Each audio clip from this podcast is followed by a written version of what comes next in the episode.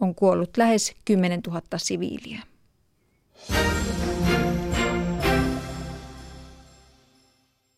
Yle Radio Suomi, ajan tasa.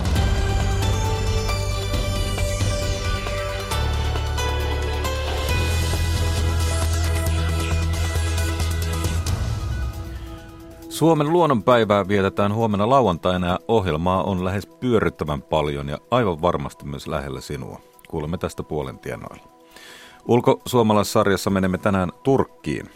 Kiinan mahti kasvaa ja muu maailma seuraa välillä kauhuissaan. Miten Suomen Kiinan suurlähettiläs asian näkee? Pirautamme yhdessä Suomen kanssa satavuotisjuhliaan viettävälle Hyvinkäälle. Aloitamme Suomen juhlista Tukholmassa. Tämän ajan tasan lähetyksen juontaa Jari Mäkäräinen. Hyvää iltapäivää.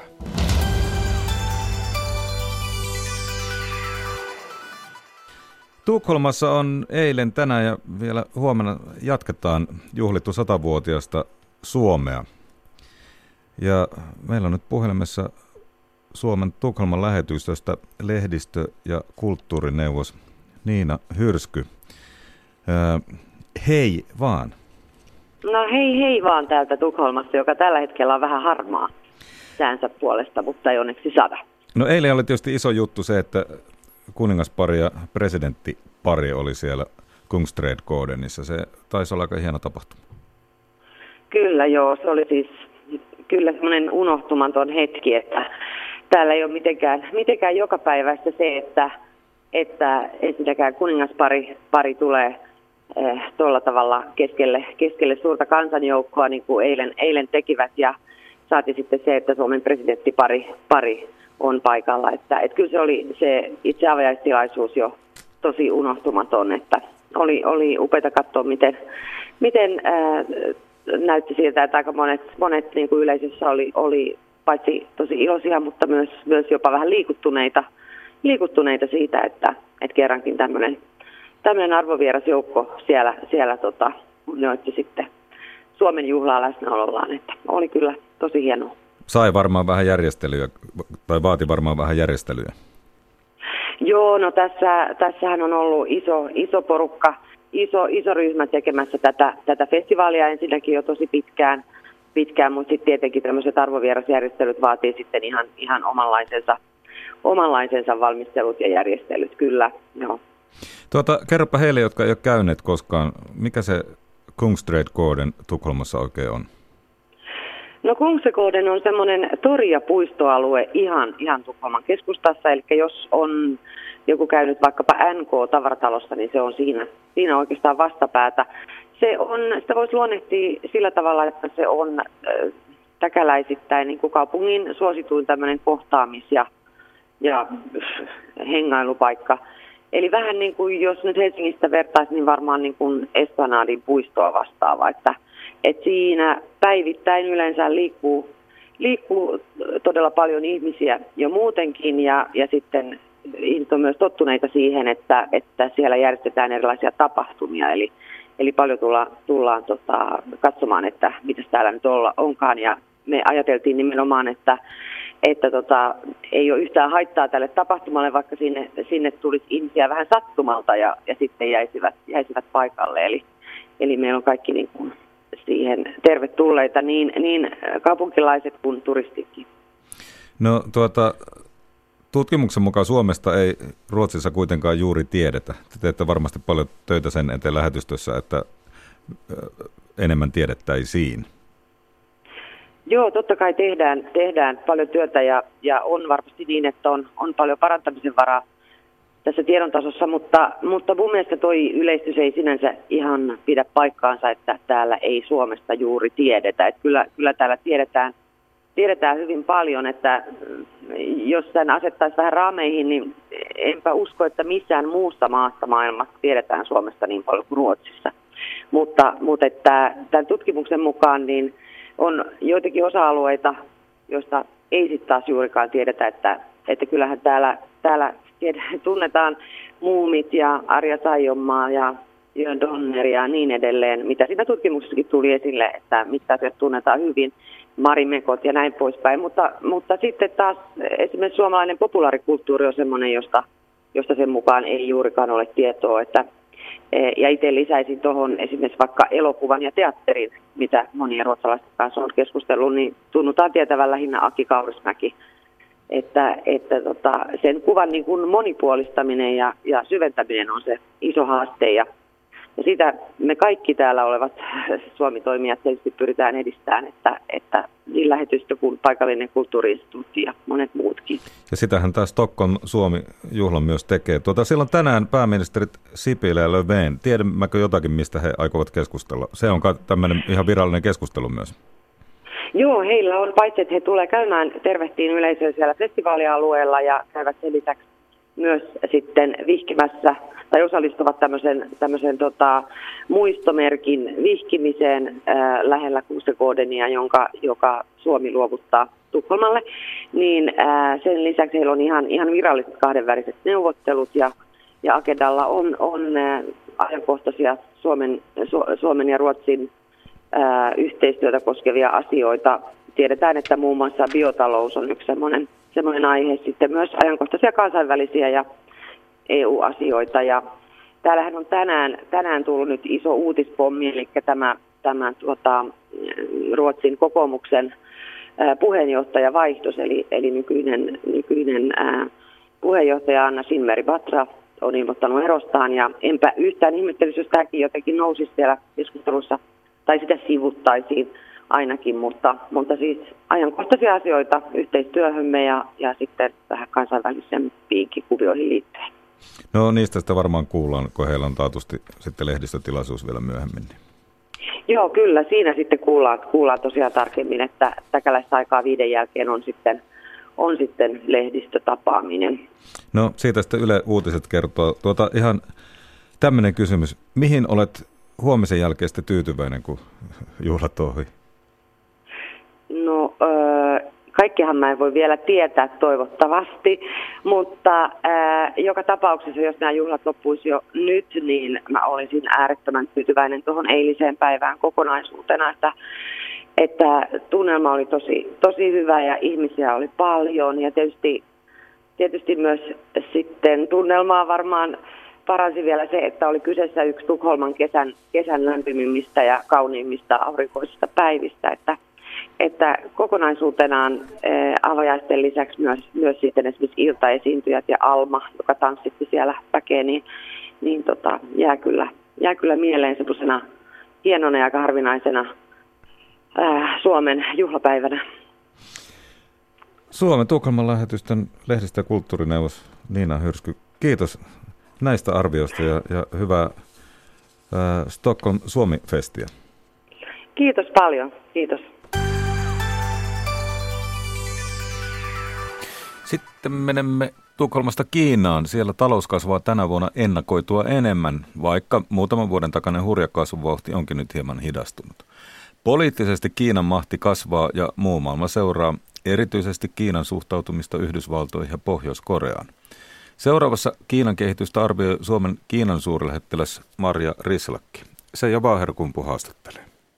Te olette itse asiassa jo jättämässä asemapaikkaanne Pekingissä ja olette siirtymässä uuteen työhön Brysseliin Suomen pysyvän EU-edustuston päälliköksi, mutta mitä jäi päällimmäiseksi mieleen kahden vuoden työrupeamastanne suurlähettilänä Kiinassa? Siitä jäi päällimmäisenä mieleen se vauhdikkuus, millä me teimme siellä töitä. Kiina on kaikkien mielenkiinnon kohteena. Minä ja muiden maiden kollegat, niin me olimme hyvin kiireisiä ja suomalaisia valtuuskuntia kävi siellä siis todella paljon. Mm, ja Kiina tietysti kiinnostaa myös suomalaisia viejiä. Kyllä. T- niin, ja, ja talouselämää, koska Kiina on yksi maailman johtavista talousmahdeista ja se kasvuvauhti on ollut aivan, aivan huikeaa viime vuosina. Millä tavalla talouden kasvu näkyi teidän suurlähettiläsaikananne kaksi vuotta konkreettisesti Kiinassa? No e, silloin kun mä aloitin siellä, niin ensimmäisenä vuonnahan tämä Kiinan talouskasvu alkoi hiipua ja alkoi olla epäilyjä siitä, että tai pelkoja siitä, että mihin tässä mennään, koska kaikki mitä Kiinassa tapahtuu vaikuttaa joka puolelle maailmaa. Kiinan kansantaloushan on maailman ö, suurin toiseksi suurin tällä hetkellä ja ostovoimapariteetilla mitattuna kaikista suurin. Ja se kasvaa kuitenkin huimaa vauhtia, jos mietitään, että 6,5 prosentin BKT-kasvu noin suuressa kansantaloudessa, se on aivan huima saavutus. Ja on arvioitu, että vuonna 2030 Kiinan kansantalous olisi jo puolitoista kertainen Yhdysvaltain kansantalouteen verrattuna. No tämä näkyy siellä Kiinassa eh, dynaamisuutena, yrittelijäisyytenä. Siellä eh, rakennusta, rakennustoimintaa on paljon ja kiinalaiset eh, on lähteneet investoimaan ulkomaille. Haluavat tehdä yhteistyötä muiden maiden kanssa lähinnä tietysti senkin takia, että he tarvitsevat teknologiaa Kiinaan. Mm. Tässä kävi niin, että, että ounasteltiin, että talouskasvu hyytyisi entisestään, mutta toisin kävi. Eli, eli maa on tänä vuonna yltämässä ennusteita parempaan kasvuun. Tekin otitte esiin tämän 6,5 prosenttia. Se on se, mitä nyt ajatellaan. Mikä se on tämän kovan kasvun selittäjä edelleen? No itse asiassa tässä on kaksi, kaksi syytä tähän kasvuun tällä hetkellä. Siis vuosi sitten pelättiin, että Kiina ajautuu oikeasti päin seinää taloutensa kanssa ja nyt tämä tilanne on aivan toinen. Se liittyy sisäisiin ja ulkoisiin tekijöihin. Sisäisesti tietysti niin Kiinan hallitus itse asiassa on vähän hidastanut suunnittelemia talousreformeja ja alkanut uudestaan laittamaan rahaa esimerkiksi infrastruktuurin rakentamiseen. Toinen, toinen seikka on sitten se, että raaka-aineiden maailmanmarkkinahinnat on noussut ja Kiinan teollisuuden voitot on parantunut. Eli tämä teollisuuden ottamat lainat on esimerkiksi jossain määrin vähentynyt. Tosin se lainaongelma Kiinassa se on edelleen se velkaantuminen kaikista suurin ongelma. Mutta tota noin, nämä sekä ulkoiset että sisäiset niin hallituksen toimet, niin ne on saanut sitä kansalaiset uudestaan esimerkiksi kuluttamaan paljon. Mm. Palveluja, palvelujen kysyntä on kova ja, ja se näkyy jotenkin siellä ilmapiirissä vaan tämä, tämä buumi, uusi mm. buumi. Niin. Kiinassa on meneillään edelleen suuri kaupungistumisen ja teollistumisen buumi ja se tarkoittaa tietysti sitä, että keskiluokka kasvaa aika kovaa vauhtia. Onko keskiluokka jo niin suuri, että Kiinan talouskasvu voi nojata kotimaiseen kulutukseen ja kysyntään? Tässä oli vähän viitteitä jo siitä. No tämä on, eh, Kiina, Kiinahan teki tuossa eh, reilu vuosi sitten eh, uuden viisivuotissuunnitelmansa ja siinä tietysti suunnitelmassa niin pyritään siihen, että tämä kotimainen kysyntä nimenomaan nostaisi sitä talouskasvua. Mutta ja siihen on viitteitä. Palvelujen kysyntä, kuten mä sanoin, kasvaa. Mutta jotta tämä, tämä toteutuu kunnolla, niin Kiinan täytyy tehdä kyllä aika isoja rakenteellisia muutoksia, eli nimenomaan pois tästä infran rakentamisesta ja vientivetoisesta taloudesta enemmän palveluihin, startuppeihin, yksityisyrittäjäisyyteen.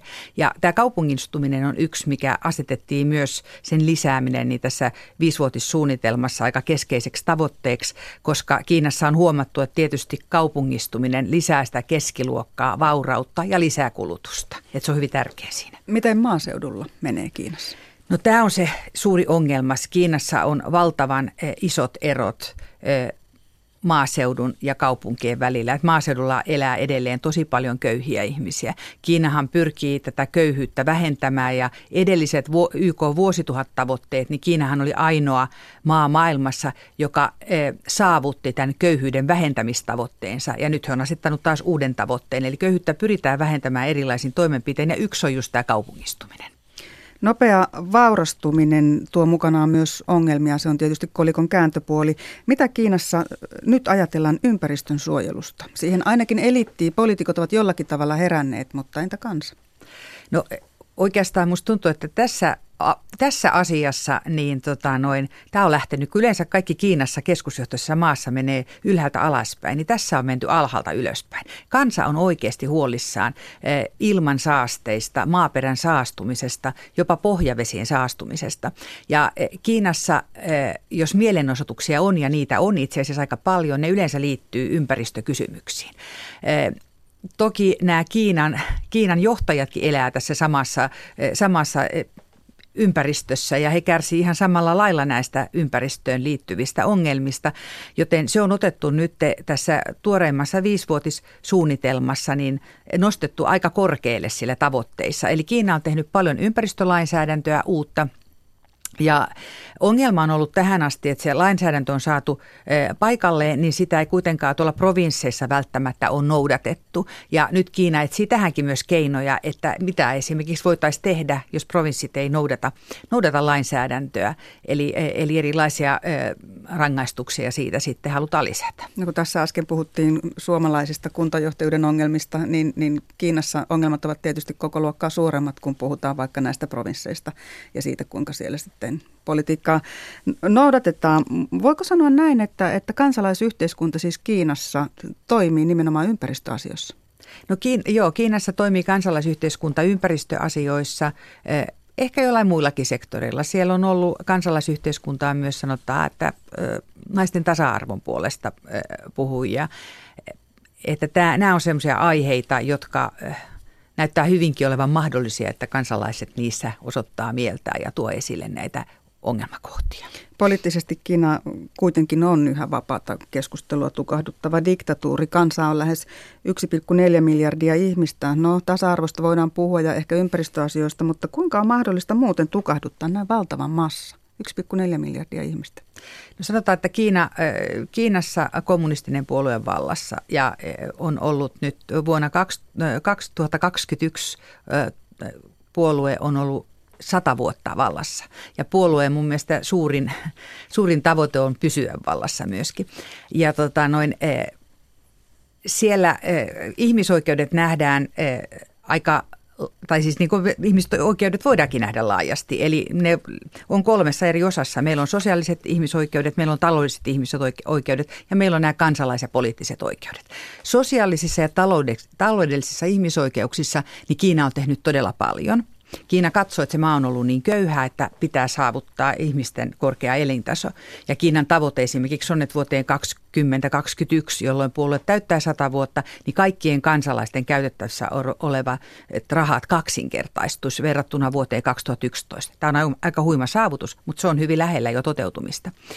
Ja tuota, e, mutta tässä on sitten se myöskin, että Kiinan e, Kiina, kun siellä on paljon ihmisiä, niin siellä on tietysti iso hallinto ja e, iso sisäinen turvallisuus myös. Ja Kiina kyllä puuttuu hyvin nopeasti ja kovalla kädellä kaikkiin yrityksiin heiluttaa tätä yhteiskuntarauhaa. Eli tämä vakaus on heille kaiken A ja O. Mm. Ja kansa pysyy tyytyväisenä tai tyytyväisempänä, jos ja kun sitä materiaalista hyvää tulee. Mutta minkälaiset ovat ulkomaisten, vaikkapa teidän diplomaattien mahdollisuudet vaikuttaa Kiinan ihmisoikeusasioihin tai näihin kipeisiin asioihin, joita diktatuuri mukanaan tuo? Joo. No eh, nämä on asioita, joissa eh, joita tulee pitää koko ajan esillä. Ja on selvää, että tämä on pienten askelten politiikkaa. Yksi hyvä keino, siis EU-maathan on aktiivisia EU-maiden sisällä on tämmöinen vielä vähän enemmän aktiivisten maiden ryhmä, johon Suomi kuuluu. Me seurataan sitä tilannetta, ihmisoikeustilannetta hyvin tarkkaa. Silloin tällöin annetaan tämmöisiä yhteisiä lausumia – jotka muun muassa laitetaan meidän nettisivuille. Ja keskusteluissa nostetaan ihmisoikeusasioita myöskin esille. Ja se, miten me nostetaan niitä Suomena esille, niin ei välttämättä ole sormen, sormella osoittamista. Siitä ei mun mielestä ole hyötyä. Me pyritään tuomaan tätä esille esimerkin kautta. Eli me kerrotaan, että sata vuotta sitten meidän Suomemme oli hyvin köyhä maa, mutta sadassa vuodessa Suomi on noussut – melkein kaikilla mittauksilla yhdeksi maailman kärkimaaksi. Ja siinä me korostetaan, että tämä johtuu siitä, että meillä on oikeusvaltio, demokratia, kunnioitetaan ihmisoikeuksia, meillä on tasa-arvoisempi yhteiskunta kuin monissa muissa maissa. Eli tällaisilla esimerkin avuilla me pyritään tätä tuomaan esille ja toki tietysti eh, valtioneuvoston jäsenet niin eh, nostavat esille myös nämä ihmisoikeudet. Sen lisäksi meillä on ollut yli 20 vuotta Suomella ja Kiinalla tämmöistä oikeusalan yhteistyötä, joka on pienten askelten politiikkaa, mutta, mutta mun mielestä sinällään hyödyllistä. Ja siitä solmittiin nyt presidentti Xi Jinpingin vierailun aikana niin seuraavan kauden jatkosopimus. Millä tavalla kiinalaiset tähän keskusteluun sitten itse osallistuvat, jos te kerrotte, että Suomi on sellainen ja sellainen maa tästä, tästä ja tästä syystä, vähän niin kuin vink, vink, niin ku, ku, kuinka he ottavat viestin vastaan Kiinassa? No äh, kiinalaiset kuuntelevat kyllä ja, ja he ymmärtävät sen ja toteavat vain, että on erilaisia yhteiskuntia ja sanovat, että heillä on niin paljon kansalaisia ja niin paljon ihmisiä ja tämä hallinta on niin paljon hankalampaa, että heillä menee vielä aikaa ennen kuin he pääsee sille tasolle, missä joissain muissa maissa olla, ollaan. Että kyllä he, niin kuin, se on ihan hy- hyvää keskustelua heidän kanssaan käyty tästä. Näin sanoi Pestiään Suomen Kiinan suurlähettilänä päättävä Maria Rislakki. Se ja Vaherkumpu haastatteli. No, no creo que se supere creo que volver a la normalidad es un poco, bueno, se está haciendo, pero creo que es difícil y creo... Barcelonan viime viikkoisten terrorihyökkäysten jälkeen paluu normaaliin on ollut kaupunkilaisille vaikeaa. Maailmanpolitiikan arkipäiväohjelma kysyy tällä viikolla, pitääkö terrorismin kanssa oppia elämään. Lauantaina kello 14 uutisten jälkeen. Yle. Radio Suomi. Se on kanava, jota kuuntelet. Ajantasa taas ohjelma. Kello tulee 14.24 tuossa piakkoin. Tänään kuullaan ulkosuomalaissarjassa.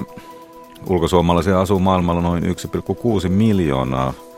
Minkälaisia kokemuksia Turkissa asuvalla opettajalla on? Ja koska huomenna vietetään aivan valtavaa tapahtumapäivää, Suomen luonnonpäivää, ohjelma on varmasti sinunkin lähelläsi, niin kuullaan siitä kohta. Mutta sitä ennen pirautetaan satavuotiaalle Hyvinkäälle.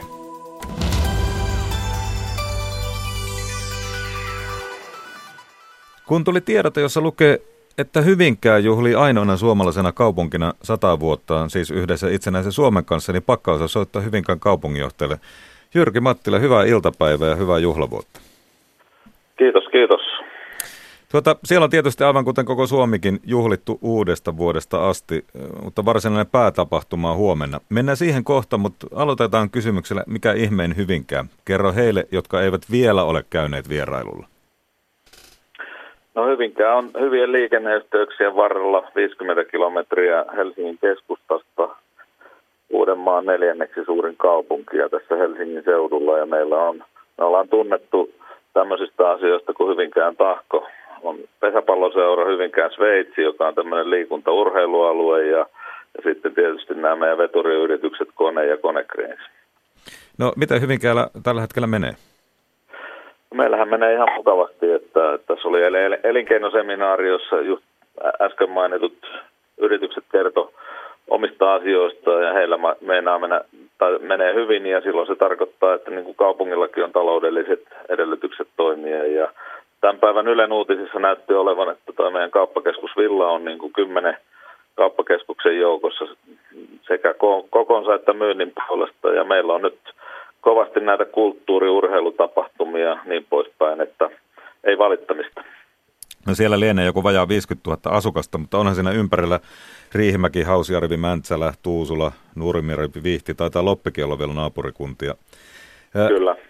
Kuinka moni heistä kuuluu jotenkin hyvinkään talousalueeseen? Mikä tuommoisen ympäröivän maaseudun merkitys nykyään yleensä on? No kyllähän meillä on semmoinen, riippuu vähän miten niitä rajoja vetää, että meillä on perinteisesti ollut tämä Hyvinkään Riihimäki Hausjärvi Loppi, jossa on se noin 100 000, mutta kyllähän se tuosta Tuusulan puolelta Jokela ja Rajamäki on nyt aika selkeästi tähän, tähän kytkeytyvä ja ylipäänsä nämä kehyskunnat ja Helsingin seutuhan, täällähän kuljetaan aika lailla ristiin rastiin esimerkiksi työpaikkojen perässä ja niin poispäin. Ymmärsinkö, että teillä Hyvinkäällä vielä väestö kasvaa? Kyllä, se on kasvanut oikeastaan koko historian ajan, että näin, näin täytyy sanoa, että, että koskaan ei ole ollut miinusmerkkisiä vuosia. No mitä se vaatii kaupungilta? Investointeja varmasti. Kyllä se, niin, kyllä se vaatii sitä, että palvelut pysyy perässä. Että meillähän tuo kasvu on ollut sillä tavalla maltillista, että se on ollut keskimäärin jotain semmoista – 0,3-4 prosenttiin, niin tuota se, me on keretty sitten myöskin näiden kunnallisten palvelujen kanssa perässä. Ja nyt kun saatiin toi keskusta kuntoon, niin meillä on myöskin nämä kaupalliset palvelut ihan ajan tasalla. No jos käännetään sana strategia tieksi menestykseen, niin ei puhuta konsulttikieltä. Mikä hyvinkään tie menestykseen on? No meillähän on, siis me ollaan jo se käännetty, meillä on pelikirja, eli, eli me, meidän strategia kutsutaan pelikirjaksi ja, ja se tarkoittaa sitä, että meillä on tämä nämä työasiat kunnossa, eli tämä, tämä e- elinkeinoelämä sitten meillä on tietysti nämä kaupungin palvelut kunnossa. Ja mikä tärkeintä, että me ollaan määritelty sitten nämä meidän kärkihankkeet, joita tekemällä, asioita tekemällä, niin tuota, saadaan niitä tavoitteita toteutumaan. Et silloin, silloin nämä strategiat ei jää hyllyyn pölyntymään, kun, kun nämä toimenpiteetkin on jo määritelty. Ja huomenna sitten pääjuhla, kaupunkilaisten yhteinen piknik ja kakkukahvit. Se kuulostaa tosi mukavalta, eikä välttämättä onnistus aivan suuressa kaupungissa. Joo, en tiedä mikä on sitten suuri ja pieni. Me ollaan joku 24. kaupunki noin Suomen mittapuilla, mutta meillä on tosiaan, tosiaan kello 12 alkaen tulee uusi lipputanko meille ja sitten on, on pikniktilaisuus ja sitten kone tarjoaa kakkukahvit ja, ja tuota, niin poispäin. Sitten illalla on Jari Sillanpää ja muita muusikkoja. Tässä joku yllätysesiintyjä, jota minäkään tiedän ja kaikki nämä on ilmasta kuntalaisille ja myöskin vieraat on tervetulleita. Hyvä. Huomiseksi ehtii vielä moni muuttaa viikonloppusuunnitelmia. Alkaa kuulostaa sen verran mukavalta. Kiitos Hyvinkään kaupunginjohtaja Jyrki Mattila ja hyvää huomista pääjuhla. Kiitoksia näistä. Ja hyvää viikonloppua sinullekin. Tuppa käymään.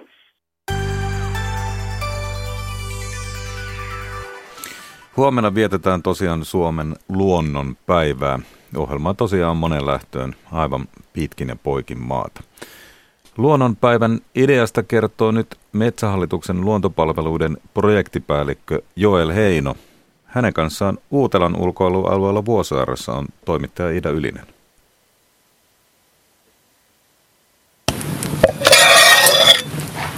Joo, harvoin on näin, että haastateltava tarjoaa toimittajalle ja äänimies Viktorille sapuskat. Mitäs tässä on nyt tarjolla? Tässä on sienikeitto, joka on tehty eilen poimitusta suppiluahveroista ja kanttarelleistä. Nyt ollaan Vuosaaressa Uutelassa, mutta mistä kävit nuo sienet poimimassa? Eilen tuolla Nuuksion kansallispuistossa oli ylioppilaskunnan laulajia ja Tapiolan kuoron kenraaliharjoitus huomisesta isosta konsertista, niin oltiin siellä kuuntelemassa ja samalla tuli pari litraa sieniä ja mustikoita mukaan. Ei muuta kuin mennään pöydän ääreen. Niin, me tässä nyt porukalla itse asiassa otettiin vähän etunoja Suomen luonnonpäivää, jota siis varsinaisesti vietetään huomenna. Notski on tuossa hyvässä liekissä ja ää, keittokupillinen ää, nenän edessä. Ää, mitä tämä ruokapuoli noin muuten liittyy tähän Suomen luonnonpäivän juhlintaan? Huomennahan on ties monetta kertaa perinteinen Marttojen sienipäivä ollut jo ja. aika pitkään olemassa. 90-luvun alkupuolelta asti taisi olla.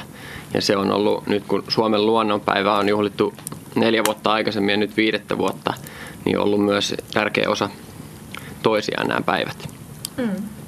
No tänä vuonna on vietetty jo kolmea luonnonpäivää talven, kevään ja kesäyön teemoilla. Onko tämä huominen Suomen luonnonpäivä, siis oikein tämä liputuspäivä, niin ikään kuin pääjuhlapäivä vai mistä on kyse? Nämä neljä luonnonpäivää on jaoteltu vähän vuoden aikojen mukaan ja sitten vuoden ajoista on kummunnut, kummunnut erilaiset teemat päiville. En haluaisi ajatella, että huominen on mitenkään pääpäivä tai merkittävämpi kuin edelliset, mutta selvästi juhlallisempi, kun, kun meillä on yli 60 kuorokonserttia eri puolilla metsissä ja, ja tosiaan sisäministeriön määräämä liputuspäivä. Suomalaisia tosiaan on ohjeistettu ministeriötä myöten liputtamaan huomenna ja onko niin, että nyt ensimmäistä kertaa Suomessa virallisesti liputetaan luonnonpäivänä? Joo. Tämä oli tosiaan niin kuin sanoin, niin viides Suomen luonnonpäivä ja ensimmäinen kerta kun liputetaan ja tämä on nyt vasta kertaluontoinen liputus juhlavuoden mm. kunniaksi. Ja tavoitteena on, että se vakiintuisi almanakkoihin niin parin vuoden päästä, kun prosessi taas menee eteenpäin siellä päässä. Koettiin, koettiin että juhlavuonna ö, luonto on yksi sellainen asia, mikä meitä suomalaisia tosi paljon yhdistää. Tai luonto yhdistää meitä varmasti joka vuosi, mutta mm. sen takia luonto sai nyt tälleen kunniaosoituksen tänä vuonna. Oliko peräti niin, että Suomi on nyt sitten ainoa valtio maailmassa, joka liputtaa luonnolle? Joo, ensimmäisenä mennään tässäkin asiassa. Me tietysti haluttaisiin, että suomalaiset oikeasti ottaisi liputuksen omakseen, luonnon, luonnon liputuksen. Ja siinä voi sitten joko ihan lippus, lippu lipulla liputtaa lippusalkoa käyttäen tai jos semmoista ei ole enää kotipihalla, niin sitä liputuspäivää voi juhlistaa muuten kuin esimerkiksi laittamalla vaikka sinivalkoista vaatetta päälle tai koristelemalla illallispöytää sinivalkoisin lipuin. Ja sitten voi tietysti myös virtuaalisesti liputtaa. Joo. Sitten tietysti me halutaan näyttää maailmalle, että miten ylpeitä me ollaan tästä meidän luonnosta sekä tietysti toisillemme. Ja sitä varten me toivottaisiin, että kun ihmiset laittaa tunnelmia huomisesta, niin käyttäisivät tunnistetta hashtagia liputan luonnolle. No näistä luonnonpäivistä sen verran kysyisin, että miten moni suomalainen on jo tänä vuonna ottanut osaa luonnonpäivien ohjelmaan, noin karkeasti? No kolmena aikaisempana päivänä on jokaisena suomalaiset itse järjestänyt toisilleen tapahtumia, yli 200 tapahtumaa per päivä. Eli, eli siellä melkein 800 jo mennään. Näissä tapahtumissa on meidän laskujen mukaan ollut 110 000 osallistujaa. Ja sitten kesäkuussa, kun teemana oli kesäyöhön rakastuminen ja mm-hmm. silloin haastettiin suomalaiset yöpymään ulkona, niin 130 000 yöpy. Iso määrä. No näissä Suomi 100 yhteyksissä kysyttiin taannoin suomalaisilta, että miten he haluaisivat Suomea juhlistettavan. Mikä oli se asia, joka sieltä aivan erityisesti nousi pinnalle? Kyllä siellä luonto, luontokeikko aika huipulla, että 90 suomalaisesta koki, että juhlavuonna luonnon juhliminen on tärkeää. Ja nyt itse asiassa samainen Suomi 100 porukka teki uuden tutkimukset, mistä me ollaan ylpeitä. Hmm. Ja top 2 oli turvallisuus ja puhdas luonto. Mainitsit tuossa huomenna kuultavat kuorokonsertit. Ideana on siis se, että ympäri maan kansallispuistoja on otettu luonnon omiksi konserttisaleiksi. Kuoroja taitaa olla mukana monta kymmentä. Joel Heino, kerrotko muutaman poiminnan, missä kaikkialla kajahtaa? Tosi monessa paikassa. Suuria, suuria kuorolais, kuorolaisesiintymiä on tota, Nuuksiossa. Sitten on yksi hieno paikka, on tosi meidän, meidän tota, tunnettu kansallismaisema Kolin huippu. Mm-hmm. Sielläkin taitaa olla 130 laulajaa.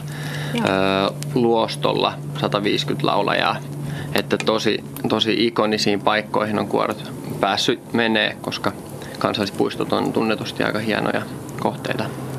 Ja Nuuksiossa tosiaan esiintyvät huomenna YL eli ylioppilaskunnan laulajat ja Tapiolan kuoro. Ja ilmeisesti siellä on luvassa ainakin uuden lippulaulun esitys. Onko nämä kuoroponnistukset luonnon konserttisaleissa noterattu ulkomaita myöten? Kyllä. Liputus, päivä ja kuorokonsertit on näkynyt kansainvälisessä matkailumediassa mm. ja jo viime vuonna, kun, kun mediat listasivat vuoden 2017 kiinnostavimpia kohteita, niin Suomi oli tosi monessa, monessa top 10 jopa ykkösenä nimenomaan juhlavuoden ja näiden luonto- ja kuorotapahtumien takia. No tähän Suomen luonnonpäivän ohjelmaan kuuluu myös kehotus halata puuta, josta pidät. Ähm, Kaunis ajatus, mutta toisaalta tuli mieleen myös se, että johan sitä nauravat partoihinsa he, jotka vaikkapa biotalousinnossaan panevat puita ja metsää matalaksi. Joo, puunhalausviikko on vietetty nyt koko viikko ja jatkuu vielä pari päivää. Sehän on tosi hyvä tapa huomenna juhlia Suomen luontoon. On ottaa joku lähi, lähipuu lähimetsästä tai, tai jos on joku mielipuu, mikä mistä on tykännyt aina käydä halaamassa sitä. Laittaa hetkeksi vaikka silmät kiinni ja, ja tunnustella, että miltä se puu tuntuu. Joel Heino, mistä sitten voi selata huomista ohjelmatarjontaa sillä omalla kotipaikkakunnalla? No, tosiaan paljon tapahtuu ja luonnonpäivät.fi verkko-osoitteessa. Siellä on semmoinen karttapalvelu, missä on tälläkin hetkellä yli, yli 250 tapahtumaa huomiselle merkattu. Eli sinne vaan katsoa. Ja jos tästä tulee semmoinen kipinä, että haluaisi vielä jonkun tapahtuman järjestää, niin sekin tietysti onnistuu, että sinne voi lisätä ihan itse niitä tapahtumia. Joo, eli vielä jos nopeasti reagoi ja ideoi, niin mukavaa. Joo, nyt rupeaa olemaan niin paljon tapahtumaa, että me yhdessä viikonlopussa, että ehkä kannattaa sieltä vaan bongata mielenkiintoisia lähteä katsomaan. Joo. Hei, kiitos paljon. Kiitos. Ja kiitos Iida Ylinen ja hänen kanssaan tosiaan oli tuolla Uutelan ulkoilualueella Vuosaaressa Metsähallituksen luontopalveluiden projektipäällikkö Joel Heino.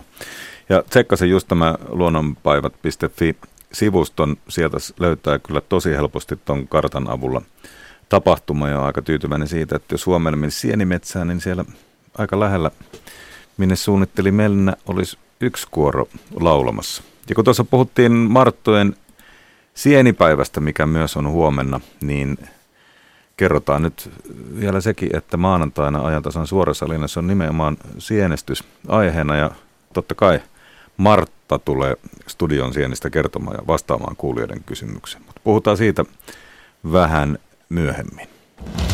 Tämä on ajan tasa. Ulkosuomalaisia asuu maailmalla noin 1,6 miljoonaa, erityisen paljon Pohjois-Amerikassa, Etelä-Euroopan aurinkorannikoilla ja Australiassa.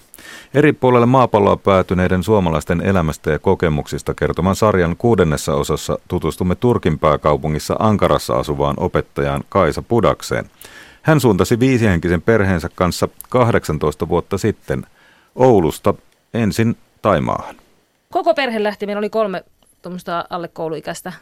Ää, yksi iso syy oli siihen se, että mä itse valmistuin opettajaksi 89 ja silloin kun mä sain paperit, niin se oli, mä olin just sillain onnettomasti sain, että eläkeikä nousi silloin ja sitten oli hirveän vaikea saada virkoja silloin. Mä onnistuin kyllä saamaan viran, mutta niin ne, mä, ensikone syntyi ja sitten syntyi nämä kaksi muuta. Ja mulle ei ollutko pätkätöitä, ei tietty silloin pätkätöistä eikä nollasopimuksista, mutta niin, ää, tein opettajan sijaisuuksia ja sain palkan vaan niiltä päiviltä, kun olin töissä. Sitten meillä oli kaksi asuntoa ja me oltiin kahden asunnon loukussa. Ja sitten meillä yhtä aikaa tuli vielä molempia opintolainat, jotka otettiin halvalla aikoinaan ja jotka piti sitten kallilla maksaa takaisin. Niin ihan tämmöinen taloudellinen ajattelu oli siinä kanssa, että jos jostakin saisi paremmin töitä. Ja saitte sitten... Jost, Mä en saanut heti, mutta mä sain myöskin sieltä. Mun mies äh, sai töitä ulkomaan komennuspaikan silloiselta Imatran voimalta. Ja se tuntui silloin hyvältä päätökseltä ja se tuntuu edelleen hyvältä päätökseltä. Niin, te olette olleet nyt sitten 18 vuotta, noin 18 vuotta ulkomailla ja valtaosin Taimaassa. Joo. Ja nyt sitten pari viime vuotta Turkissa. Koetko, että olet vieläkin ihan sama ihminen kuin silloin, kun lähditte? En mä tietysti sama ihminen, kun mä olin 30 ja nyt mä oon 50. Niin voi sama ihminen olla. Ja niin, mutta koetko sä, niin. että sä olet maailmankansalainen Ää... tai, tai että... O- Ei, kyllä mä koen itseni hyvin vahvasti suomalaiseksi ja mä oon Ankarassa asuessa me perustettiin sinne suomalainen, äh, suomikoulu, joka oli tämmöinen kerhotoimintana toimiva, jonka johtajaopettajana mä olin pitkään. Ja sitten on perustanut Bangkokin perustin suomalaisen seuran, Krungtepin suomalaiset ja Ankaran perustin tässä tammikuussa nyt juuri Ankaran suomalaiset, että tunnen äh, kovasti, vahvasti vetoa tämmöiseen suomalaiseen sosiaaliseen turistelun välillä suomalaisten niin, koska kanssa. monihan ajattelee, että no, ei nyt halua olla sitten muihin suomalaisiin mm. yhteydessä, kun on jossain muualla kuin Suomessa, mutta sinä Joo. Ajattelet päinvastoin. Mä ajattelen päinvastoin, koska kuitenkin nuo maat, missä me ollaan asuttu, molemmat maat, koska mun mies on suomalainen. Ja sitten molemmat maat on semmoisia niin kollektiivikulttuurimaita, mutta se kollektiivisuus niillä molemmilla kattaa oikeastaan niin sen oman lähipiirin ja suvun. Et siinä hirveän helposti ulkomaalainen jää ulkopuoliseksi, jos se jompikumpi on sen maan kansalainen. Ne on hyvin ystävällisiä, hyvin avosydämisiä molemmissa maissa, mutta hyvin tiukasti pitävät kiinni siitä, että kuka kuuluu heidän sukunsa ja perheeseensä. Se on ilmeisesti ollut jonkinlainen pettymys myöskin, että niihin kulttuureihin ei ole päässyt syvemmälle. Tavallaan kyllä, ja varsinkin sen takia, että kun itse pisti niin hirveästi niin kuin tavallaan efforttia siihen, että opiskeli kielen, kulttuurin ja opiskeli tavat ja kaikki ja varo sitten, niin kuin, että ei loukkaa muita. Ja sitten on itse pitänyt äh, tuolla Taimaassa niin myöskin tämmöisiä niin thai-kulttuurin luentoja ja muita ja toimitin siellä semmoista lehteä, sähköpostilla jaettavaa lehteä, johon mä keräsin hirveästi juttuja niin suomen kielellä Taimaasta ja taimaalaisista tavoista ja kaikista. Ja sitten kuitenkin kuitenkin oli semmoinen, että on tosi kiva, että tiedät näitä ja jaat näitä, mutta sähän oot ulkomaalainen. kuitenkin. Niin, vaikka sä olet just niitä Kaisa Pudas niitä maassa maan tavalla ihmisiä niin, todella. Niin. Että voiko enää enempää olla, niin. jos opettelee kielenkin. Joo. Ää, niillähän on omat kirjaimet ja kaikki semmoinen. Se oli iso, iso työ kuitenkin. Kuinka monta vuotta sinne meni, että sen oppi niin, että sitä pystyy hyvin puhumaan ja kirjoittamaan? Ei siinä hirveän kauan mennyt. Siihen aikaan, kun me mentiin Bangkokiin 90-luvulla, niin ei siellä puhuttu englantia että joko oot tuppisuuna tai sitten opettelet kielen. Että siellä oli ensimmäisen kerran, että muistan, kun mä kävin, mun piti saada pankkiautomaatilta rahaa ja se on pelkkää haita ja thai kirjaimilla. Se oli ihan eka kuukausina. Eihän mulla aavistustakaan, mitä siinä luki. Mä pysäytin kadulta vaan yhden ihmisen, että anybody speak English here. Ja sitten mulla oli semmoinen pieni vihko aina mukana ja kynä, johon mä kirjoittelin aina, että miltä se kuulostaa, jos joku sanoo jotain. Ja sitten mä kirjoitin tähän vihkoon, että toinen vasemmalta painas siitä ensin, sitten kolmas oikealta, niin saat tuhat baattia. Eli se ei me... ollut edes vapaaehtoista se kielen opiskelu, vaan ihan pakko. Pakollista. Se oli pakko. No Mut miten sit... sitten Turkissa? No Ankarassa ei puhuta kanssa oikeastaan englantia juuri yhtään missään. Et se on pääkaupunki, mutta se on hallinnollinen pääkaupunki. Siellä on äh, lähetystöt ja näillä diplomaateilla on sitten oikeastaan omat ympyränsä, joskus kuplat myöskin. Ja siellä on hirveän vähän siellä turisteja. Että ihan kauppa, posti, pankki, laskujen maksamiset, kaikki menee turkiksi. Ja sä olet opes- opiskellut nyt senkin kielen? Joo, ja se oli aivan sama oli siellä, että vihko ja kynä ja sitten mä katsoin sanakirjasta, kun mä lähdin, että tänään haluaisin. Ja siellä vielä ostetaan kauhean monessa kaupassa tiskin takaa. Niin piti aina, että nyt lammasta kaksi 100 grammaa, miten tämä meni turkiksi. Kyllä ne ymmärsi aina. Mutta sulla täytyy olla Kaisa Pudas niin aika hyvä kielipää, koska nyt pari vuotta vasta olette Turkissakin Joo. olleet miehesi kanssa ja jos nyt jo sitten pärjäät hyvin? Äh, mä luulen. Mä oon aina tykännyt kielistä kyllä. Että se ei ole ollut mikään, ei ole ollut hirveän vaikea kuitenkaan sillä Mutta monhan mun kielitaito ei riitä esimerkiksi semmoiseen, että ruvettaisiin hirveästi päivän politiikasta jutustelemaan, jota mä en ehkä tekisi siellä turkiksi. Niin tällä, tällä hetkellä muutenkaan. niin. niin. Silloin kun te miehesi kanssa olette menneet sinne tai sen jälkeen oikeastaan, niin Turkissa on aika moni asia muuttunut. Eli presidentti mm. on keskittänyt valtaa Joo. entistä enemmän, enemmän itselleen ja julkisen sektorin väkeä on irtisanottu kymmeniä tuhansia. Mm. Työ, mm. Tyytymättömyys on kasvanut, väkivalta mm. lisääntynyt. Tällainen kuva on täällä meillä Suomessa. Näinkö sinäkin näet? sen Joo. siellä paikan päällä. Joo, ja näin näkee myöskin nämä turkkilaiset, joihin on tutustunut siellä. Kyllä me kaikki nähdään tämä ihan samalla tavalla. Kuinka hankalaa siellä sitten on olla? kun mun mies allekirjoitti työsopimuksen sinne, niin siinä vaiheessa näytti vielä, että Turkki on menossa niin kuin demokratian tietä eteenpäin pikkuhiljaa. Ja heti kun hän allekirjoitti sen, niin seuraavana viikonloppuna ää, räjähti Ankarassa pommi. Ja siitä päin on menty niin syöksykierteellä välillä alaspäin tätä. Ja se on epämiellyttävää, varsinkin tänä talvena on huomannut sen, ja turkkilaiset itsekin sanoo sitä, että heillä on ahdistava olo, huono olo. Ja mä tunnen monta, jotka on äh, siirtäneet tai siirtämässä rahoja pois sieltä. Nämä on koulutettuja kaikki, jotka mä tunnen koulutettua väestöä on siirtäneet rahoja pois. Esimerkiksi meidän kahvikeskustelu oli viimeksi se, että mistä pankista voi siirtää eniten kerralla, koska pankit on pannut limittejä sinne, että ei voi siirtää kuin näin paljon ulkomaille. Ja sitten tuttava perheitä, jotka on muuttamassa nyt kesällä pois Turkista, ne on saaneet töitä muualta Euroopasta. Ja sitten on muutamia, jotka on hakemassa oleskelulupaa Kanadaan, Jenkkeihin, muualle. Että ilmapiiri on semmoinen, se on negatiivinen ja semmoinen, se ei ole mukava. Niin, sinä olet eh, Kaisa Pudas kasvatustieteen tohtori ja teet Joo. nyt koulutuskonsultointia. Joo. Mitä se tarkoittaa eh, käytännössä? Ää, käytännössä se tarkoittaa molemmissa maissa, Taimaassa ja Turkissa on ää, tarkoittanut sitä, että niitä kiinnostaa hirveästi suomalainen koulutus ja ne haluaa saada ää, ainakin paperilla hallitus haluaa aina ilmoittaa, että he haluaa kehittää koulutusta ja saada sitä eteenpäin, joka ei välttämättä tarkoita ihan sitä kuitenkaan, että ehkä kuitenkin näissä molemmissa maissa on se, että niillä on ehkä intressiä pitää sitä kaula, ää, kansaa kouluttavattomanakin, koska tieto on välillä pahasta ihmisille. Mutta siis siinä riittää kuitenkin työtä. Siellä riittää. Ja suurin osa näistä, mitä olen tehnyt, niin on yksityisiin kouluihin. Yksityiset koulut on sitten asia erikseen. Eli mitä he haluavat Ää, Yleensä niillä on, ne haluaa niiden opetussuunnitelmaa muuttaa, kehittää, ne pyytää siihen apua. Yrittää päästä enemmän tämmöiseen että tuotaisiin vähän lähemmäksi konkretiaa kaikki, että kun niillä on paljon semmoista, että opettaja luennoi estradilta. Ja, sitten, ja ne lukee ulkoa vai? Joo, ja sitten, että niin semmoinen hyvä oppilas, joka uskoo ja muistaa, mitä opettaja on sanonut. Että se on aina hyvä. Ja nyt ne on alkanut miettimään se erillä, että jospa voisi ajatellakin sillä tavalla, että semmoinen, joka ymmärtää niin onkin se hyvä.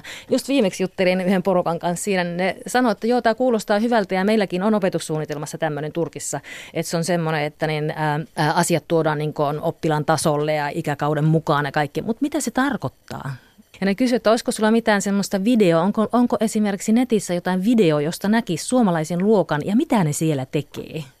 Niin näitä ne hakee niin tämmöisiä niin, että suomalaisella koulun menestyksellä, niin sillä on nyt sitten aikamoinen vetovoima. On, joo. On. Ja että sinäkin pystyt nyt sitä kautta niin ulkomailla tekemään vaikka kuinka paljon töitä, jos haluat. Pystyn tekemään, mutta ne on kaikki maksuttomia, että rahahan mä en näistä saa koskaan. Ai. Että ne he pyytää ja ottaa mielellään ää, apua vastaan, mutta niin, niin kukaan ei halua maksaa mitään. Jotenkin ajattelu on semmoinen, että kun sinä tulet rikkaasta länsimaasta ja sinullahan täytyy olla rahaa, koska sinä olet ulkomaalainen ja asut täällä meillä, niin sinähän tulet tänne niin kuin auttamaan meitä. Että, että kun sinä olet nyt iloinen, kun sinä saat auttaa meitä. Joka on ihan ok mulle sillä, että mieluummin mä sen teen, kun on tekemättä kuitenkin, koska mä jollakin tavalla uskon ja haluan, että ehkä niille jotain jäisi siitä kuitenkin, koska suomalaisessa koulutusjärjestelmässä on paljon, ää, missä Turkkia Taimaa voisi ottaa mallia kuitenkin. Kaisa Pudas, tässä on nyt sitten sellainen juttu, että meillä Suomessa kuitenkin hehkutetaan sitä kovasti, että me voitaisiin myöskin tienata tällä. Mm. Mutta Joo. onko se nyt sitten väärä käsitys vai onko Aasia vaan poikkeus? Ää, mä en osaa sanoa muista maista. Mä olin Taimassa, olin Team Finlandissa, jossa meillä oli yksi aihe, oli siellä ää, koulutus ja koulutusvienti. Mutta mä yritin siinä sitten avittaa näitä suomalaisia, jotka sinne yritti saada jonkunlaista päätä auki. Mutta mä itse koen sen jolla, jollakin tavalla sillain, että mun mielestä koulutus pitäisi olla ilmasta kaikille. Ja koska mä oon saanut sen ilmaiseksi jopa yliopistoon asti täällä, niin mun mielestä on jotenkin hirveältä tuntua, että mä sitten rahastaisin jossain Turkissa ja Thaimaassa, jossa on todella huonossa jamassa, niin musta se olisi jollakin tavalla eettisesti väärin. Sinulla siis riittää töitä siellä Joo. ja ilmeisesti miehelläsikin. Tällä hetkellä ainakin. Niin, Joo. mutta kun sanoit, että moni etsii töitä muualta ihan sen Turkin tilanteen mm. takia, niin miten te olette miettineet sitä, että haluatteko te jäädä sinne pidempään vai etsiikö esimerkiksi miehesi sitten töitä nyt jo jostain muualta? Itse asiassa me on keskusteltu tänä keväänä paljonkin tästä. Meillä oli tarkoitus jäädä Turkkiin niin kauaksi, että eläkeikä tulee ja sitten miettiä, että mitä halutaan tehdä, mutta niin firmalla olisi ehkä tarjota jossain muualla päin, mutta ehkä ikäkin alkaa olla sillä, että on 50 plus molemmat. Että niin kyllä meillä on tällä hetkellä on niin kuin kiikarissa Suomen työmarkkinat sillä, että jos täältä jo olisi käyttöä meille täällä. Että kyllä me mielellään tultaisiin tänne. Ja meillä silloin kun lähdettiin tosiaan lapset oli kaikki mukana, että yksi on jäänyt Keski-Eurooppaan, mutta kaksi on tällä hetkellä Suomessa. Niin olisi lähempänä sukua ja perhettä ja että vanhemmiten on tullut Joo. se kaipuu voimistunut, Joo. koska te kokeilitte tätä aikaisemminkin, eli te kävitte Joo. Taimaasta välillä Suomessa, mutta silloin se ei vielä oikein napannut. Se ei napannut silloin, joo. Se on jännä. Suomessa ei oikeastaan ole sanaa meille, jotka ollaan kauan asuttu ulkomailla. Synnytty Suomessa, mm, asuttu kauan ulkomailla ja tullaan takaisin, koska me ollaan tavallaan palumuuttajia kuitenkin, tai ei edes tavallaan, vaan me oltiin palumuuttajia.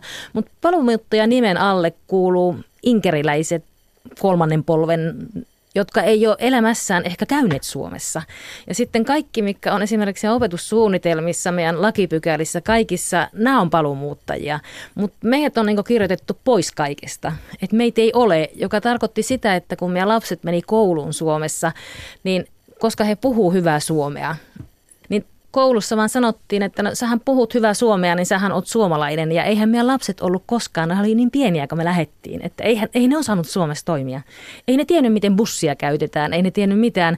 Ja jotenkin niiden annettiin ymmärtää ja jotenkin tuntui sillä, että suomalaiset oli jotenkin meille ehkä vähän vihaisia jollakin tavalla, että kun te olette noin kauan ollut pois ja sitten tuutte tänne ja puhutte tolleen Suomeen, että teidän pitäisi olla vähän enemmän jotenkin ulkomaalaisen näköisiä. Mm. Että se oli jotenkin semmoinen hassu, koska meitä ei, me ei niinku kuuluttu mihinkään. Me, me ei voinut lokeroida minnekään. Ette kokeneet, olevanne tervetulleita Ei, jotenkin. joo. Hmm. Ja sitten meille huomauteltiin kaikkea semmoista, että ei tolleen voi sanoa ja ei tuommoista sanaa ole. Sä oot ollut niin kauan pois, niin sä et edes tiedä suomen sanoja, sä et muista enää. Ja oli vähän semmoinen, että no mä oon kyllä itse asiassa sen työn, minkä mä oon tehnyt, että mä olin monta vuotta siellä suomen kielen opettajana nimenomaan, että kyllä mä omasta mielestäni ihan hyvin hallitsen suomen kielen edelleenkin. Ehkä Suomi on nyt kansainvälistyneempi kuin silloin, kun viimeksi kävitte, Niin. että e- ehkä, ehkä se nyt sulattaa teidät jo. Se voi olla, mutta siltikin edelleenkin toivoisin, että meidät kirjoitettaisiin meidän historiaan. Eli meillä olisi nimi, että joko sen paluumuuttajan alle ihan oikeasti, koska nyt paluumuuttajista puhutaan semmoisena, jotka eihän ne palaa, kun ne koskaan ollutkaan täällä. Että niiden jälkeläiset tulee tänne, mutta eihän ne palaa. Mutta me palataan ihan oikeasti, mutta meitä ei sisällytetä siihen, että jos meille annettaisiin vaikka nimi ja laitettaisiin opetussuunnitelmaan, niin meitä voisi kutsua jollakin nimellä. Me ei ota semmoisia outoja jota on vähän niin kuin vaikea kenenkään ymmärtää, että mitä noi on. Ja meitä tulee enemmän ja enemmän on palaamassa kuitenkin, se mä tiedän. Koska työtilanteet alkaa olla joka paikassa semmoisia. No mutta jos sitten ajattelet suomalaisena, minkälaista kohtelua olet saanut Aasiassa, siis siellä Taimaassa ja Turkissa, niin, mm. niin minkälaisessa kurssissa suomalaisuus on siellä? Ää, Silloin 90-luvulla ää, Taimassa ei hirveästi yleensä tiedetty Suomesta, niin sitten yllättäen saattoi joku taksikuski tietää, missä Suomi on. Mutta sitten yleensä paljastui, että heidän kotikylässään oli joku suomalainen mies mennyt naimisiin taimaalaisen tytön kanssa ja sitten oli puhuttu tästä. Ää, Yleensä Suoma, kun sanot on Suomesta, niin jos jotain tietää Suomesta, se on aina positiivinen asia. Ää, Kukaan, kenenkään mielestä ei ole en ole koskaan kokenut, että olisi ollut huono asia olla Suomesta. Pikemminkin Siis Turkissa myös? Turkissa myös, joo. Turkissa. Että niin meidät kerran, poliisi pysäytti kerran, meillä oli auton rengas puhjennut ja kun hän katsoi sitten meidän passimme ja huomasi, että on Suomessa, niin peukku pystyyn ja super Finlandia. Että se on... Niin, että Suomen kansalaisuus on, on hieno asia. Joo, joo, se on. Äh, ehkä siksi, että Suomi ei ole... Äh, Suomi ei ole niin ärhentelemässä kenellekään, eikä ole koskaan tappelemassa kenenkään kanssa. Niitä me ei olla sillä opettajan roolissa. Ei. Mä oon ollut semmoisessa, se on niin tämmöinen liikkuva kirjasto, tavallaan hyvän tekeväisyysjärjestö, missä on ollut mukana, että me on kerätty viikoittain kirjoja ja viety sitten tämmöiselle, se on niin kuin, ää, Turkin suurimpia slummialueita niihin kouluihin viety ja on saanut lainata lapset ja sitten kuukauden päästä aina eri kouluihin ja vaihdetaan näitä kirjoja. Niin mulle tuli siellä kaksi, oli niitä varmaan enemmänkin, mutta nämä kaksi oli, jotka osasi puhua hiukan englantia, se oli turkki-englantia, mitä ne se selitti mulle. Sitten ne kysyi, että mistä sinä olet ja mä sanoin, että Suomesta ja ne sanoi, että Suomi on ihana maa, Suomi on tosi hyvä. Ja Kaisa Pudas siis siellä Turkissa myydään kuulemma Suomen passeja. Joo, äh, sain kuulla, että Istanbulissa voi myydä Suomen passin kuulemma ja siitä saa 5000 euroa, että se on oikein hyvässä kurssissa. Ja mikä oli yllätys sitten, kun lakipykälistä tarkasti, että se ei välttämättä, passin myyminen ei ole edes rikos, että Oho. eikö se pitäisi äkkiä saada rikokseksi. Se on hyvä, hyvä tienesti olisi varmasti jollekin. Siellä on ilmeisesti Niin. muitakin passeja Joo, halvemmalla joo, sit saa. Halvemmalla saa muita, mutta Suomen passi on kallis. Se on kysyttyä tavaraa. Jos te Suomeen muutatte miehesi kanssa, niin mitä jäät kaipaamaan? Yksi, missä mä tykkäsin Taimaassa ihan hirveästi, joka on täysin päinvastainen Turkissa, on se, että siellä ollaan hirveän kärsivällisiä. Siellä ei hermostuta, siellä odotetaan. Se kielikin on jo semmoinen, että kun se on hyvin tämmöinen, ää, kieliopiltaan hyvin yksinkertainen kieli. Siellä yleensä täytyy asiat selittää niin kuin monelta kantilta ja tehdä kontekstia asialle ennen kuin käy ihan selville, että mitä mä oikeasti tarkoitan. Et Koska heillä pitää- ei ole, aikamuoto, ei ole aikamuotoja, eikä verbiä ei taivuteta ja ei ole mitään päätteitä, eikä ole prepositioita, eikä mitään tämmöisiä. Et se on aika jännä kieli sillä lailla. Et keskustelut tulee aika pitkiä. Keskustelut tulee aika pitkiä, joo, se on totta. Ja sitten ehkä se on se elämän tyyli muutenkin, että niillä on semmoinen kuuluisa sanonta, että pellolla on riisiä ja joessa on kalaa, miksi vaivautua? Se on niin semmoinen hyvin rauhallinen. Bangkok on miljoonakaupunki, se on yksi metropoleista Aasiassa, mutta se on äärimmäisen verkkainen sillain eteenpäin menevä.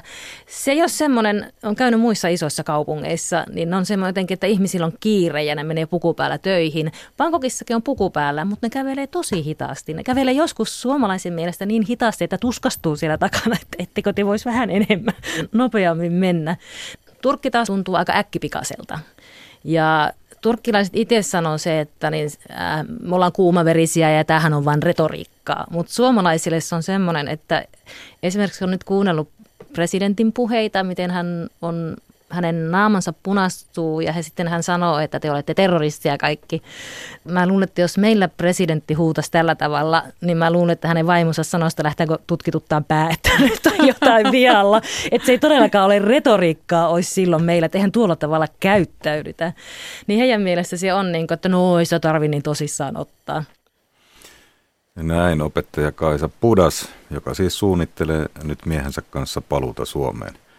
Hänet tapasi Marja Alakokko. Tämä on ajan tasa. Sitten kerrotaan suruuutinen kulttuurimaailmasta. Kustantaja ja tietokirjailija Kai Linnilä on kuollut. Hän kuoli eilen torstaina äkilliseen sairaskohtaukseen ja oli kuollessaan 75-vuotias. Asiasta kertoi Amaniitta Kustantamo, jota Linnilä oli aikoinaan perustamassa – Oulussa syntynyt Linnila asui 70-luvulta lähtien Someron Somerniemellä Varsinais-Suomessa ja niin kuin monet tietävät, oli naimisissa kirjailija Kaari Utrion kanssa. Linnellä kirjoitti ja toimitti uransa aikana kymmeniä tietokirjoja, jotka käsittelevät muun muassa historiaa, Suomen kulttuurimaantiedettä ja ruoanlaittoa. Tämä on ajan tasa. Ajan tasa jatkuu jälleen maanantaina – silloin aamupäivän ajan tasassa totta kai, niin kuin aina maanantaisin, on suora linja. Aiheena sienet. Sieni kausi on vauhdissa maan eri osissa ja erilaisissa metsissä. Ja sienestös on varmasti muuttunut harvojen huvista yhä useampien metsäharrastuksessa. Sienilajien arvostus vaihtelee trendien mukaan. Suuriakin herkkuja saatetaan jättää metsään, jos keräilijä ei ole niistä kuullut tai jos niihin ei helposti löydy reseptejä. Toisaalta metsätyypit ja maastot pitää tuntea, että sieniapajille löytää. Miten oikukkaat kesäsäät vaikuttivat syksyn sienisatoon? Missä päin Suomea sieniä löytyy ja missä niitä vielä odotellaan? Ja mitä sienestyksessä nykyään kannattaa huomioida? Vieraana on Marttaliiton kehittämispäällikkö Arja Hopsun neuvonen. Jakki Holvas on studiossa hänen kanssaan kysymyksiin ja kommentteihin ja muuhun mielenkiintoiseen vastaamassa. 10.03 siis maanantaina. Iltapäivän ajantasassa puhutaan sotateknologian viimeisimmistä kummallisuuksista. Nimittäin yli sata yritysjohtajaa, jotka työskentelevät keinoälyteollisuudessa, vaativat tällä viikolla tappaja-robottien kehittämisen kieltämistä. Kuinka lähellä ollaan Terminator-elokuvan todellisuutta. Nyt tulee kello 15. Tuoreet Yle Uutiset.